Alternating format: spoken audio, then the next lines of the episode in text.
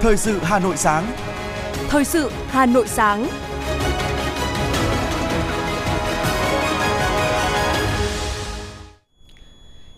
Kính chào quý vị và các bạn. Bây giờ là chương trình thời sự của Đài Phát thanh và Truyền hình Hà Nội. Chương trình sáng nay có những nội dung chính như sau. Chủ tịch Quốc hội Vương Đình Huệ và lãnh đạo thành phố Hà Nội dự khai mạc Festival Bảo tồn và Phát triển làng nghề năm 2023. Hôm nay, dự án luật thủ đô sửa đổi chính thức được trình tại kỳ họp thứ 6 Quốc hội khóa 15. Độc đáo lễ hội trái cây đang diễn ra tại công viên Thống Nhất, quận Hai Bà Trưng, Hà Nội. 166 công dân Việt Nam được giải cứu khỏi các sòng bạc lừa đảo ở Myanmar. Phần tin thế giới có những thông tin. Hàn Quốc, Mỹ sẽ tiến hành hội nghị tham vấn an ninh lần thứ 55 vào ngày 13 tháng 11. Đức tuyên bố sẽ đặt mục tiêu chi tiêu quân sự của NATO vào năm 2024. Các nước đồng minh NATO ủng hộ tạm dừng nhân đạo để tạo điều kiện cho hàng cứu trợ đến được Gaza. Sau đây là nội dung chi tiết.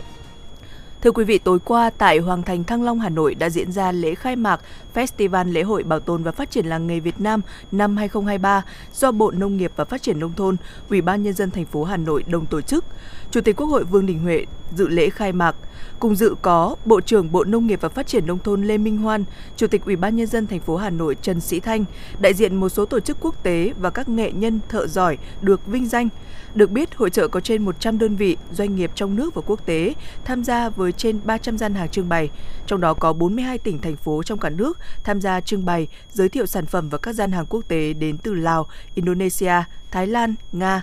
Phát biểu tại lễ khai mạc, Chủ tịch Ủy ban nhân dân thành phố Hà Nội Trần Sĩ Thanh cho biết, nhận thức sâu sắc giá trị của làng nghề truyền thống, Thành ủy Hà Nội đã ban hành nghị quyết số 9 về phát triển công nghiệp văn hóa trên địa bàn thủ đô, trong đó khẳng định ưu tiên phát triển nghề và sản phẩm nghề thủ công truyền thống. Thành phố ban hành quy hoạch phát triển nghề làng nghề đến năm 2025, tầm nhìn đến năm 2030, đồng thời có nhiều cơ chế để bảo tồn và phát triển làng nghề trên địa bàn thủ đô thành phố phân đấu đến 2025 sẽ hình thành trung tâm phát thiết kế và giới thiệu sản phẩm ô cốp quốc gia tại thủ đô, gắn với du lịch văn hóa và phát triển công nghiệp văn hóa, đồng thời phát triển 9 trung tâm thiết kế sáng tạo, giới thiệu quảng bá sản phẩm ô cốp tại các huyện và thị xã. Theo Chủ tịch Ủy ban nhân dân thành phố Trần Sĩ Thanh, Festival Bảo tồn và Phát triển làng nghề Việt Nam 2023, thành phố Hà Nội tham gia 6 sự kiện bên lề, phối hợp với Bộ Nông nghiệp và Phát triển Nông thôn triển khai nhiều hoạt động chính thức với mong muốn sẽ góp phần quảng bá sản phẩm làng nghề, đẩy mạnh kết nối giao thương, thúc đẩy tiêu thụ sản phẩm và phát triển du lịch làng nghề của thủ đô và cả nước. Tại lễ khai mạc, Chủ tịch Quốc hội Vương Đình Huệ và Bộ trưởng Bộ Nông nghiệp và Phát triển Nông thôn Lê Minh Hoan đã trao giải A Hội thi sản phẩm thủ công mỹ nghệ Việt Nam năm 2023. Thưa quý vị, theo chương trình kỳ họp thứ 6 Quốc hội khóa 15, hôm nay ngày 10 tháng 11, dự án luật thủ đô sửa đổi chính thức được trình Quốc hội tại kỳ họp thứ 6. Mặc dù thời gian chuẩn bị không dài, song hồ sơ dự án luật thủ đô sửa đổi được đánh giá chuẩn bị rất công phu, nghiêm túc, chất lượng, bảo đảm các nội dung sửa đổi phù hợp với quy định của pháp luật và tính khả thi trong thực hiện. Theo Chủ tịch Ủy ban nhân dân thành phố Hà Nội Trần Sĩ Thanh, thực hiện nhiệm vụ đề xuất xây dựng luật thủ đô sửa đổi theo nghị quyết đại hội lần thứ 17 Đảng bộ thành phố, từ năm 2021, Hà Nội đã tiến hành việc tổng kết thi hành luật thủ đô năm 2012 và đề xuất chính sách xây dựng luật thủ đô sửa đổi. Thành ủy đã thành lập ban chỉ đạo, Ủy ban nhân dân thành phố đã thành lập tổ công tác xây dựng luật thủ đô sửa đổi để lãnh đạo, chỉ đạo và triển khai nhiệm vụ tổng kết thi hành luật và xây dựng hồ sơ dự thảo luật thủ đô sửa đổi. Đến nay, sau khi xây dựng dự thảo luật, thành phố Hà Nội đã tổ chức nhiều hội nghị hội thảo tọa đàm lấy ý kiến đóng góp của nguyên lãnh đạo thành phố, các chuyên gia, nhà khoa học, cử tri và nhân dân thủ đô đối với toàn bộ dự thảo luật. Từ đó, tổ công tác xây dựng luật đã tiếp thu nhiều ý kiến đóng góp quý báu, có giá trị thiết thực cả về lý luận và thực tiễn, giúp thành phố tiếp tục hoàn thiện dự thảo luật thủ đô sửa đổi với những quy định đặc thù vượt trội, hiệu lực, hiệu quả, tạo thể chế thuận lợi để xây dựng phát triển thủ đô văn hiến, văn minh, hiện đại, nghĩa tình. Đồng thời, luật thủ đô sửa đổi tiếp tục hoàn thiện cơ sở pháp lý, xây dựng cơ chế đặc thù vượt trội đi trước, mở đường tạo thể chế thuận lợi để xây dựng phát triển thủ đô Hà Nội xứng tầm với vị trí vai trò trách nhiệm là trung tâm đầu não chính trị hành chính quốc gia, trái tim của cả nước, trung tâm lớn về kinh tế, văn hóa, giáo dục và đào tạo, khoa học và công nghệ và hội nhập quốc tế, có vai trò lan tỏa thúc đẩy vùng thủ đô, vùng đồng bằng sông Hồng, vùng kinh tế trọng điểm Bắc Bộ và cả nước cùng phát triển. Khi được thông qua, việc phân quyền sẽ giúp Hà Nội chủ động, linh hoạt bám sát tình hình thực tế hơn trong công tác quản lý thực hiện quy hoạch. Ủy ban Nhân dân thành phố Hà Nội vừa quyết định công nhận khu du lịch cấp thành phố đối với khu du lịch Nhật Tân, phường Nhật Tân, quận Tây Hồ. Các điểm đến tham quan chính trong khu du lịch gồm Hồ Tây, Đình Nhật Tân, Chùa Tảo Sách, làng nghề truyền thống hoa đào Nhật Tân, phố đi bộ Trịnh Công Sơn, thung lũng hoa Hồ Tây, vườn hoa bãi đá sông Hồng, công viên nước Hồ Tây, nhà hàng Sen Tây Hồ, các tuyến du lịch khai thác trong du lịch gồm tham quan bằng xe điện thăm đình Nhật Tân, làng nghề trồng hoa đào Nhật Tân, vườn hoa bãi đá sông Hồng, công viên nước Hồ Tây, ẩm thực sen Tây Hồ. Ngoài ra, du khách cũng có thể tham quan bằng xe điện thăm chùa Tảo Sách, thung lũng hoa Hồ Tây, công viên nước Hồ Tây, ẩm thực sen Tây Hồ. Tại khu du lịch Nhật Tân có 19 cơ sở lưu trú du lịch với 102 phòng cùng với nhiều điểm dịch vụ vui chơi, giải trí trong nhà và ngoài trời. Để phát triển du lịch khu vực này, quận Tây Hồ đầu tư hạ tầng cơ sở, tổ chức dịch vụ du lịch nhằm tạo điều kiện tốt nhất thu hút khách tham quan. Khu du lịch Nhật Tân có hệ thống Wi-Fi miễn phí tại một số các điểm tham quan. Lễ hội trái cây thành phố Hà Nội năm 2023 vừa khai mạc chiều qua tại công viên Thống Nhất, quận Hai Bà Trưng với quy mô 100 gian hàng trưng bày giới thiệu các sản phẩm trái cây nông sản có thương hiệu, chỉ dẫn địa lý của thành phố Hà Nội và 6 vùng miền trên cả nước. Với mục tiêu quản lý và phát triển các cửa hàng kinh doanh trái cây trên địa bàn theo hướng văn minh hiện đại, bảo đảm an toàn thực phẩm, đến nay, theo Sở Công Thương Hà Nội đã phối hợp với các đơn vị liên quan cấp biển địa diện cho 980 trên 1.389 cửa hàng kinh doanh trái cây đáp ứng yêu cầu của đề án, đạt tỷ lệ 70,6% xây dựng 138 tuyến phố văn minh không kinh doanh trái cây lấn chiếm lòng đường vỉa hè nơi công cộng. Bên cạnh đó, đều định thị trường đẩy mạnh khai thác nguồn hàng trái cây nông sản đảm bảo chất lượng nguồn gốc xuất xứ. Thành phố Hà Nội đã triển khai nhiều hoạt động liên kết vùng, quảng bá kết nối cung cầu hàng hóa với các tỉnh thành. Từ đầu năm đến nay, thành phố Hà Nội đã tổ chức và hỗ trợ doanh nghiệp tham gia trên 100 sự kiện hoạt động giao thương xúc tiến thương mại tại Hà Nội và các tỉnh thành. Lễ hội sẽ diễn ra đến hết ngày 12 tháng 11 năm 2023. Cũng trong ngày 9 tháng 11, quận Tây Hồ đã tổ chức hội nghị đánh giá phân hạng sản phẩm chương trình mỗi xã một sản phẩm ô cốp trên địa bàn năm 2023. Tham gia đánh giá phân hạng sản phẩm ô cốp quận Tây Hồ năm 2023 có 8 chủ thể gồm 20 sản phẩm, trong đó có 16 sản phẩm đánh giá mới, 4 sản phẩm đánh giá lại do hết thời hạn. 5 chủ thể lựa chọn sản phẩm tham gia ô cốp là các loại bánh truyền thống đặc trưng của quận, gồm có bánh nướng, bánh dẻo, bánh chả, bánh cốm. Sản phẩm ô cốp của quận Tây Hồ được đánh giá cao về chất lượng, thị trường đón nhận tích cực. Đến nay trong 12 quận của Hà Nội, Tây Hồ thuộc nhóm quận đi đầu triển khai thực hiện chương trình ô cốp. Trong đó, từ năm 2019 đến năm 2022, quận đã có 23 sản phẩm ô cốp được chứng nhận. Thưa quý vị và các bạn, với 52 trên 54 làng nghề, Hoài Đức đang khai thác tiềm năng cũng như lợi thế của đất làng nghề để phát triển các sản phẩm ô cốp vừa chuyển dịch cơ cấu kinh tế, cơ cấu lao động nông thôn hợp lý, tăng thu nhập, nâng cao đời sống nhân dân trên địa bàn, đồng thời thu hút du lịch đến với huyện Hoài Đức thông qua những làng nghề truyền thống. Sinh ra trên đất làng nghề làm miến rong, bản thân anh Phí Công Kiệt cũng đã từng gắn bó với nghề làm miến trên 20 năm. Anh hiểu và nắm bắt được thị hiếu người tiêu dùng hiện nay muốn gì một cuộc cách mạng đến với làng nghề quê anh mà gia đình anh Kiệt là những hộ đi tiên phong trong việc đưa máy móc hiện đại vào sản xuất miến rong theo tiêu chuẩn ô cốp. Với việc trang bị công nghệ hiện đại, mỗi ngày cơ sở sản xuất miến rong Trung Kiên cho ra khoảng 1,5 tấn miến, cung cấp cho thị trường Hà Nội và các tỉnh thành trên cả nước.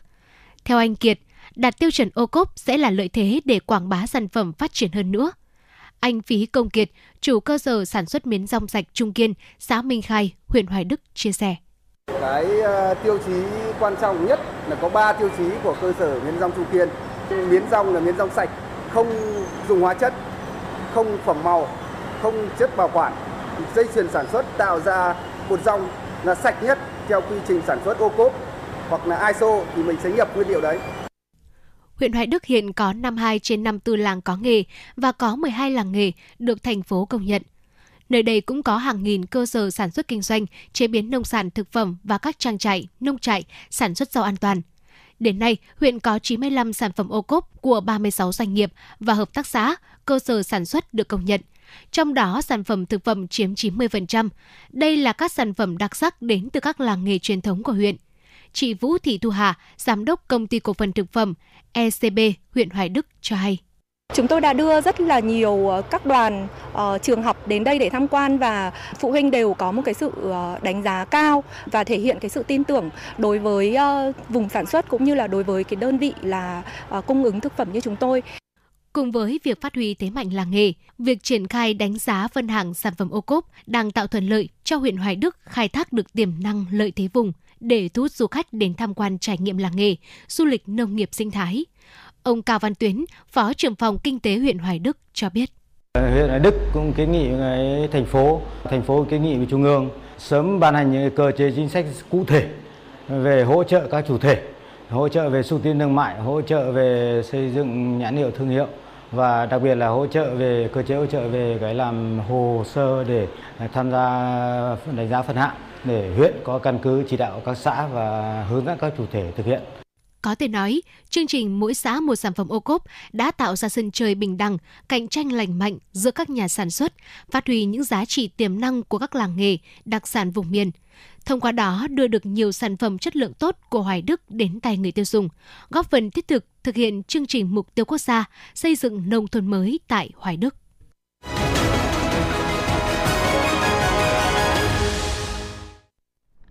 Thưa quý vị và các bạn, để đảm bảo sự bình đẳng về việc làm cho người khuyết tật, nhiều chính sách ưu đãi về vốn tín dụng đã được triển khai. Nhờ nguồn vốn này, nhiều người khuyết tật đã tích cực chủ động tham gia vào thị trường lao động. Việc tạo điều kiện vay vốn ưu đãi đối với người khuyết tật và các doanh nghiệp sản xuất kinh doanh sử dụng lao động là người khuyết tật cũng chính là phương thức giúp người khuyết tật có thu nhập ổn định, tạo dựng cuộc sống độc lập, bớt gánh nặng cho gia đình và xã hội. Ghi nhận của phóng viên Minh Thơm. 8 năm trước, cửa hàng photocopy và in ấn của gia đình ông Tôn chỉ là một cửa hàng nhỏ. Sau 4 chu kỳ được tiếp cận nguồn vốn vay ưu đãi dành cho người khuyết tật từ Ngân hàng Chính sách Xã hội quận Long Biên, đến nay ông đã có được cơ ngơi bề thế, tạo công ăn việc làm cho nhiều lao động có hoàn cảnh khó khăn và đặc biệt là những người khuyết tật giống như ông. Ông Nguyễn An Tôn, phường Đức Giang, quận Long Biên cho biết. Thì với cái lãi suất ưu đãi của ngân hàng chính sách xã hội thì nó tạo cho, cho người khuyết tật nếu mà mình cân đối ra thì gần như là không có lãi suất Đấy, và chúng tôi là yên tâm về cái cái, cái nguồn vốn đó. Đấy cụ thể là anh tôi đã, đã tăng được số máy như thế và số lao động ấy ở đây là tôi muốn nói là lao động ở tại đây tức là thêm được hai người đấy, tổng cộng là ba đấy. với lại um, triển khai các cái điểm ở gần trường học để các anh em và cái điểm sóc sơn là tôi xây dựng là đến đến nay là 4 năm rồi hoạt động rất tốt Tương tự, anh Lê Thành Vinh ở xã Đốc Tín, huyện Mỹ Đức mang trên mình đôi chân tật nguyền, nhưng nhiều năm vừa qua, anh vẫn luôn tràn đầy nghị lực sống. Anh Vinh tâm niệm rằng phải cố gắng đi học, tìm một công việc để trước có thể nuôi sống chính mình, sau đỡ đần gánh nặng cho gia đình. Chính suy nghĩ đó đã trở thành động lực giúp anh Vinh quyết tâm đi học nghề điện tử. Sau nhiều năm kiên trì học tập, anh có tay nghề vững vàng và đã mở cửa hàng sửa chữa, kinh doanh điện tử, điện lạnh ngay tại nhà, với thu nhập mỗi tháng từ 5 đến 6 triệu đồng. Ngoài ra, anh còn đào tạo nghề và giải quyết việc làm cho một số hội viên người khuyết tật tại địa phương. Anh Lê Thành Vinh, Hội Người Khuyết Tật xã Đốc Tín, huyện Mỹ Đức cho biết. Khi đi học về thì tất nhiên là lúc đầu tiên là trình độ thì mình vẫn chưa đạt được theo cái năng lực của mình. Mình vẫn phải học hỏi, học hỏi xong đến khi mà cái trình độ của mình mà đạt được thì mình bắt đầu mở cửa hàng. Mở cửa hàng thì xong đó thì dần dần cũng dạy thêm một số anh em người khuyết tật ở trong hội ờ, để họ cũng có công an việc làm để giải quyết bớt cái khó khăn trong cuộc sống. Cũng như anh Vinh, đôi chân không lành lặn đã khiến cuộc sống của ông Lê Văn Nguyên ở xã Đốc Tín không được đầy đủ như người bình thường. Từ khi được tiếp cận nguồn vốn vay ưu đãi của Ngân hàng Chính sách huyện Mỹ Đức, ông đã thành lập một tổ may mặc và tổ chức dạy nghề cho các hội viên. Thành quả này có được từ sự nỗ lực không biết mệt mỏi của ông cùng sự đồng hành, trợ giúp nhiều mặt từ các khóa học nghề, vốn vay ưu đãi. Hiện tại, dù còn những khó khăn, nhưng với ông, đây là công việc phù hợp với sức khỏe, khả năng và mang lại nguồn thu nhập. Ông Lê Văn Nguyên, Chủ tịch Hội Người Khuyết Tật xã Hùng Tiến, huyện Mỹ Đức cho biết.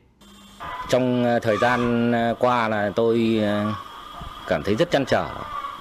vì hội viên mình nhiều người không có công ăn việc làm. Tôi đã đào tạo được một ừ, số chị em hội người khuyết tật trong xã. Hiện nay, Ngân hàng Chính sách Xã hội thành phố đang thực hiện 17 chương trình tín dụng ưu đãi của chính phủ cho các đối tượng, trong đó có người khuyết tật. Trải qua 20 năm đồng hành, Ngân hàng Chính sách Xã hội đã tập trung nguồn lực đẩy mạnh thực hiện các chương trình tín dụng chính sách, có phần hỗ trợ vốn vay cho người khuyết tật và các doanh nghiệp sản xuất kinh doanh sử dụng lao động là người khuyết tật, góp phần thực hiện giảm nghèo bền vững, đảm bảo an sinh xã hội. Bà Dương Thị Vân, Chủ tịch Hội Người Khuyết tật thành phố Hà Nội cho biết. Khi mà được vay vốn thì rất là nhiều hộ kinh doanh rồi là sản xuất rồi là ờ, dịch vụ của người khuyết tật đã được phát triển. Chúng tôi thấy rằng là à, cái cuộc sống của người khuyết tật mà qua cái việc ừ,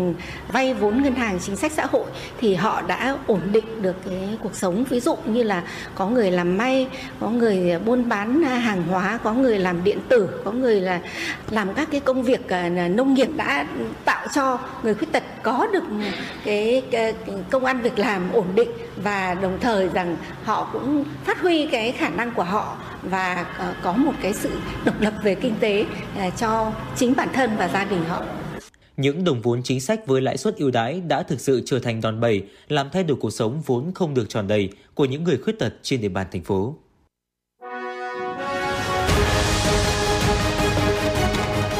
Thời sự Hà Nội, nhanh, chính xác, tương tác cao. Thời sự Hà Nội, nhanh, chính xác, tương tác cao.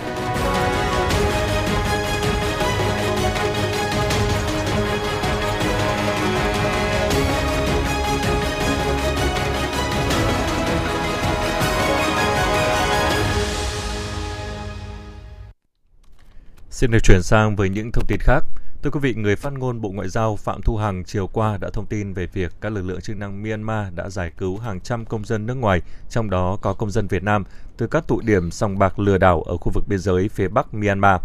Theo bà Phạm Thu Hằng, đến nay đã xác định được 166 công dân Việt Nam trong số các công dân nước ngoài được giải cứu.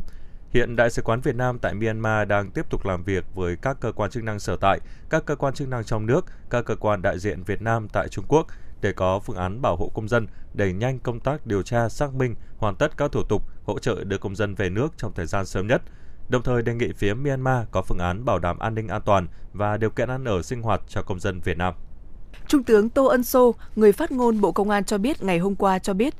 Cơ quan An ninh điều tra Bộ Công an vừa khởi tố bị can tạm giam giám đốc công ty điện, Tập đoàn Điện lực Việt Nam. Theo đó, mở rộng điều tra vụ án lợi dụng chức vụ quyền hạn trong khi thi hành công vụ xảy ra tại Bộ Công Thương và các tỉnh thành. Cơ quan An ninh điều tra Bộ Công an đã ra quyết định khởi tố bị can để tạm giam, lệnh khám xét chỗ ở về tội lợi dụng chức vụ quyền hạn trong khi thi hành công vụ, quy định tại điều 356 Bộ luật hình sự đối với Nguyễn Danh Sơn, sinh năm 1966, nghề nghiệp giám đốc công ty điện, Tập đoàn Điện lực Việt Nam. Hiện vụ án đang được cơ quan an ninh điều tra Bộ Công an tiếp tục điều tra để xử lý nghiêm theo quy định của pháp luật.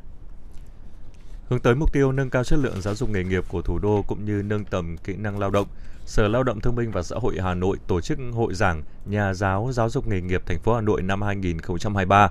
Hội giảng diễn ra đến ngày 15 tháng 11 tại trường Cao đẳng nghề Việt Nam Hàn Quốc, thành phố Hà Nội. Có sự tham dự của 133 nhà giáo tiêu biểu xuất sắc đến từ 39 cơ sở giáo dục nghề nghiệp trên địa bàn thành phố Hà Nội.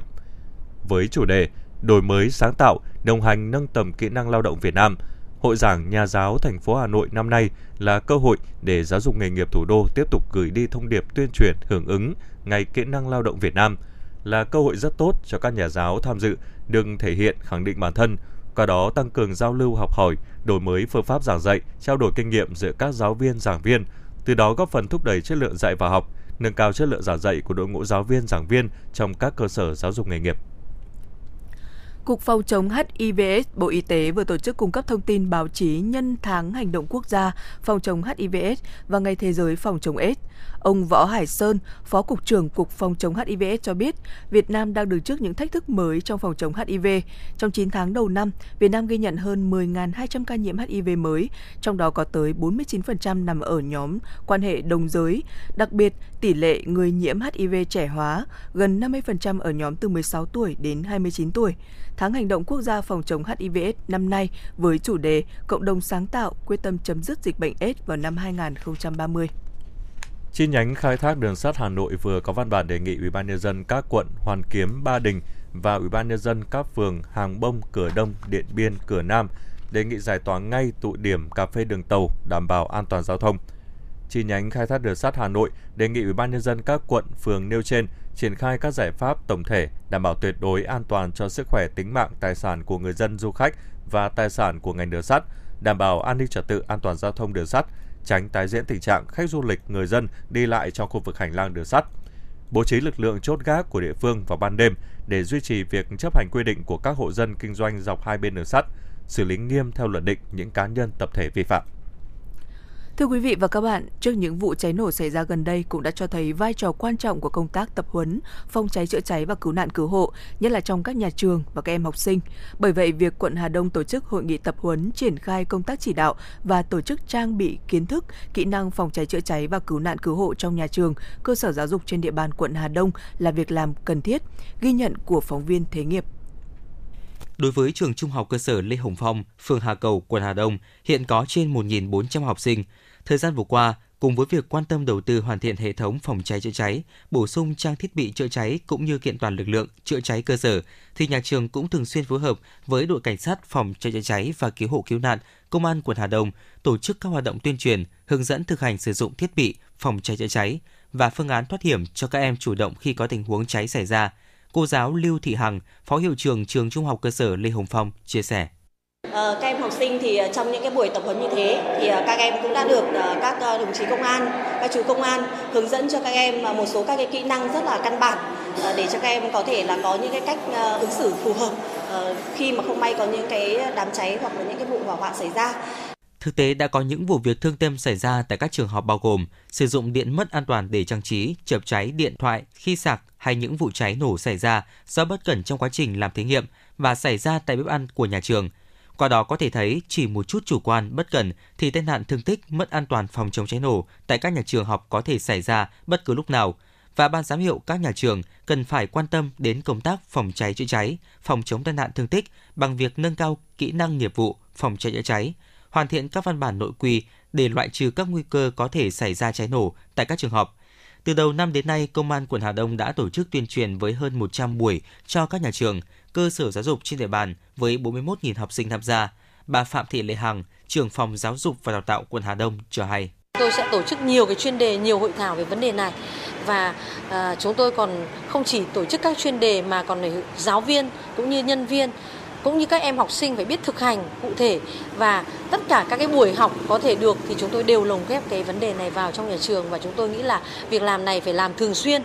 À, hàng năm, hàng tháng và tất cả những cái buổi ngoại khóa thì chúng tôi nếu có thể lồng ghép được thì chúng tôi đều làm để các con nhớ và cũng như là làm một cách bài bản. Tại buổi tập huấn, cán bộ Cục Cảnh sát Phòng cháy chữa cháy và Cứu nạn Cứu hộ Bộ Công an và báo cáo viên của Viện Khoa học An toàn Việt Nam đã tuyên truyền các kỹ năng an toàn phòng cháy chữa cháy và cứu nạn cứu hộ, diễn tập thực hành cho các em học sinh và trang bị kỹ năng sơ cấp cứu trong trường hợp ngừng tim, ngừng thở tuyên truyền cho người đứng đầu các cơ sở giáo dục trên địa bàn về các quy định pháp luật, kiến thức, kỹ năng cũng như việc duy trì các điều kiện bảo đảm an toàn phòng cháy chữa cháy tại các nhà trường trên địa bàn. Với việc tổ chức các hoạt động tuyên truyền, tập huấn phòng cháy chữa cháy và cứu nạn cứu hộ thì mục tiêu lớn nhất là để công tác phòng cháy chữa cháy và cứu nạn cứu hộ đi vào chiều sâu với phương châm phòng hơn chống, để mỗi học sinh là một nhân tố tích cực, có hiểu biết trong công tác phòng cháy chữa cháy và cứu nạn cứu hộ, công tác lồng ghép kiến thức với kỹ năng về phòng cháy chữa cháy và cứu nạn cứu hộ vào chương trình hoạt động giáo dục trong các cơ sở giáo dục là nhiệm vụ cấp thiết. Thông qua buổi tập huấn này, mỗi giáo viên truyền đạt cho học sinh kiến thức, kỹ năng về phòng cháy chữa cháy trở thành một tuyên truyền viên trong công tác phòng cháy chữa cháy và cứu nạn cứu hộ để biết tự phòng vệ bản thân và tuyên truyền cho những người xung quanh về các biện pháp nhằm đảm bảo an toàn phòng chống cháy nổ trên địa bàn. Qua buổi tập huấn, Công an quận Hà Đông đề nghị mỗi nhà trường tiếp tục đẩy mạnh công tác giáo dục kỹ năng cho học sinh dưới nhiều hình thức, kết hợp hài hòa giữa giảng dạy tích hợp với hoạt động ngoại khóa, tuyên truyền, vận động cán bộ, giáo viên và phụ huynh học sinh tích cực tìm hiểu thông tin pháp luật về phòng cháy chữa cháy theo các nội dung nêu tại thông tư số 06 của Bộ Giáo dục và Đào tạo.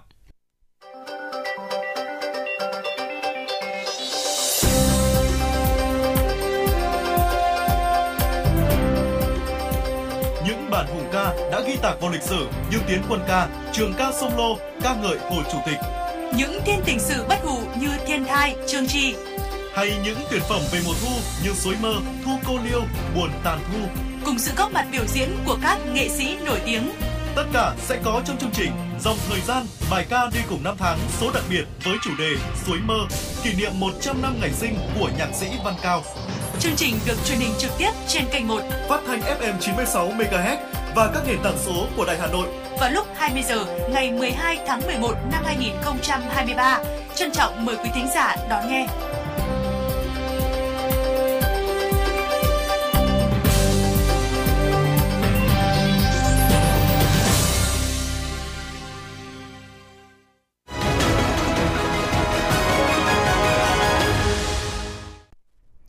Quý vị đang lắng nghe chương trình thời sự của Đài Phát thanh và Truyền hình Hà Nội. Xin được chuyển sang với những thông tin quốc tế.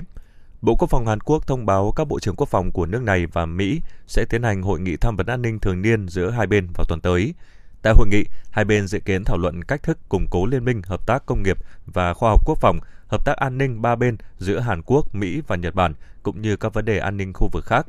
Theo các nguồn tin, trong thời gian Bộ trưởng Quốc phòng Mỹ thăm Hàn Quốc, Bộ trưởng Quốc phòng Nhật Bản Minoru Kihara dự kiến cùng tham gia một cuộc họp ba bên nhằm thảo luận việc hợp tác trong chia sẻ dữ liệu. Thưa quý vị, Thủ tướng Đức Olaf Scholz ngày 9 tháng 11 tuyên bố nước này sẽ đạt được mục tiêu chi tiêu quốc phòng 2% GDP do NATO đề ra vào năm sau. Ngoài ra, Thủ tướng Scholz khẳng định Đức đang ứng phó với tình hình an ninh hiện tại bằng cách triển khai lâu dài một lữ đoàn à, Bundeswehr quân đội Đức ở Litva và sẵn sàng điều động thêm các đơn vị quân đội quy mô lớn hơn trong tình trạng sẵn sàng cao độ. Về phần mình thì ông Stoltenberg tuyên bố NATO cam kết tuân thủ mục tiêu kiểm soát vũ khí và nguyên tắc không phổ biến vũ khí hạt nhân đồng thời kêu gọi Nga thể hiện trách nhiệm trong vấn đề này.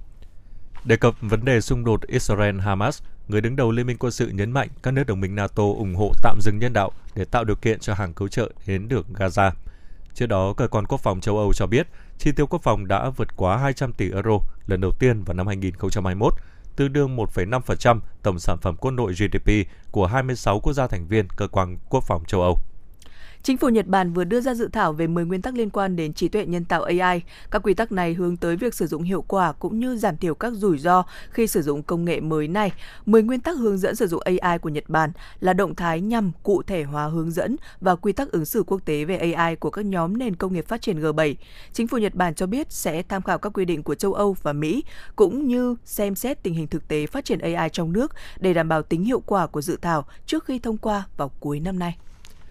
Thưa quý vị, ngày lễ độc thân 11 tháng 11 ở Trung Quốc sẽ rơi vào thứ Bảy tuần này. Đây cũng là thời điểm các cửa hàng bách hóa khởi động chương trình khuyến mại hàng năm để thu hút du khách.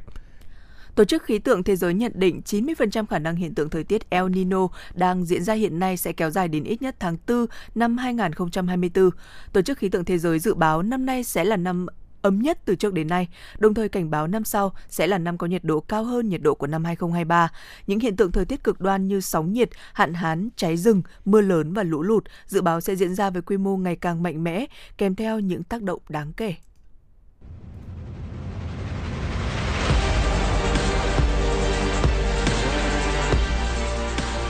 Bản tin thể thao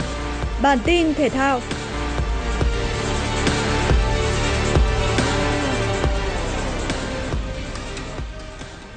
Trước thềm hai trận đấu quan trọng ở vòng loại thứ hai World Cup 2026 gặp Philippines và Iraq vào các ngày 16 tháng 11 và 21 tháng 11, đội tuyển Việt Nam lại liên tiếp nhận tin không vui về nhân sự khi nhiều cầu thủ gặp vấn đề về sức khỏe. Thủ thành Đình Triệu là cái tên mới nhất của đội tuyển Việt Nam gặp chấn thương và đã không thể ra sân ở trận gặp Saba FC tối qua tại AFC Cup. Ngoài ra, huấn luyện viên Chu Jie cũng bỏ ngỏ khả năng có Quế Ngọc Hải và Nguyễn Đình Bắc ở các trận đấu sắp tới. Bộ đôi này chưa hoàn toàn bình phục chấn thương và vẫn phải tập riêng trong những buổi tập gần đây của đội tuyển Việt Nam. Ở đợt tập trung lần này, đội tuyển Việt Nam cũng không có hai gương mặt quen thuộc là Đỗ Duy Mạnh và Đoàn Văn Hậu do chấn thương. Trong đó, Đỗ Duy Mạnh ban đầu được triệu tập, nhưng không may gặp tai nạn giao thông, ảnh hưởng đến bàn chân và được thay thế bởi Bùi Tiến Dũng. Còn Đoàn Văn Hậu, hậu vệ 24 tuổi sẽ phải sang Singapore điều trị dứt điểm chấn thương gót chân, dự kiến nghỉ thi đấu từ 3 đến 6 tháng. Câu lạc bộ Inter Miami sẽ tổ chức một sự kiện có tên là Noche d'Or dành cho Messi để vinh danh kỷ lục giành được 8 quả bóng vàng của chân sút 36 tuổi.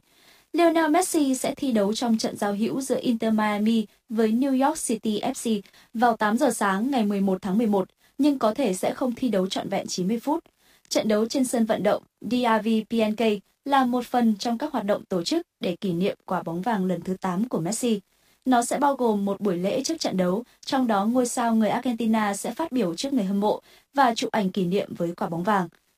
Ủy viên MLS Don Garber và đồng sở hữu Inter Miami George Mas cũng sẽ phát biểu. Các lựa chọn đồ ăn và đồ uống đặc biệt sẽ được cung cấp. Buổi thuyết trình cũng sẽ có pháo hoa và một bữa tiệc sau trận đấu. Tiger Woods và doanh nhân David Blizzard sẽ là đồng sở hữu của đội Jupiter Links Golf Club tham gia giải TGL, cũng là một giải đấu do chính tay golf người Mỹ khởi xướng. Jupiter Links Golf Club được đặt tên theo quê của Tiger là Jupiter Island thuộc tiểu bang Florida, Hoa Kỳ. Hiện tại, những người đồng đội của Tiger ở câu lạc bộ này vẫn chưa được công bố.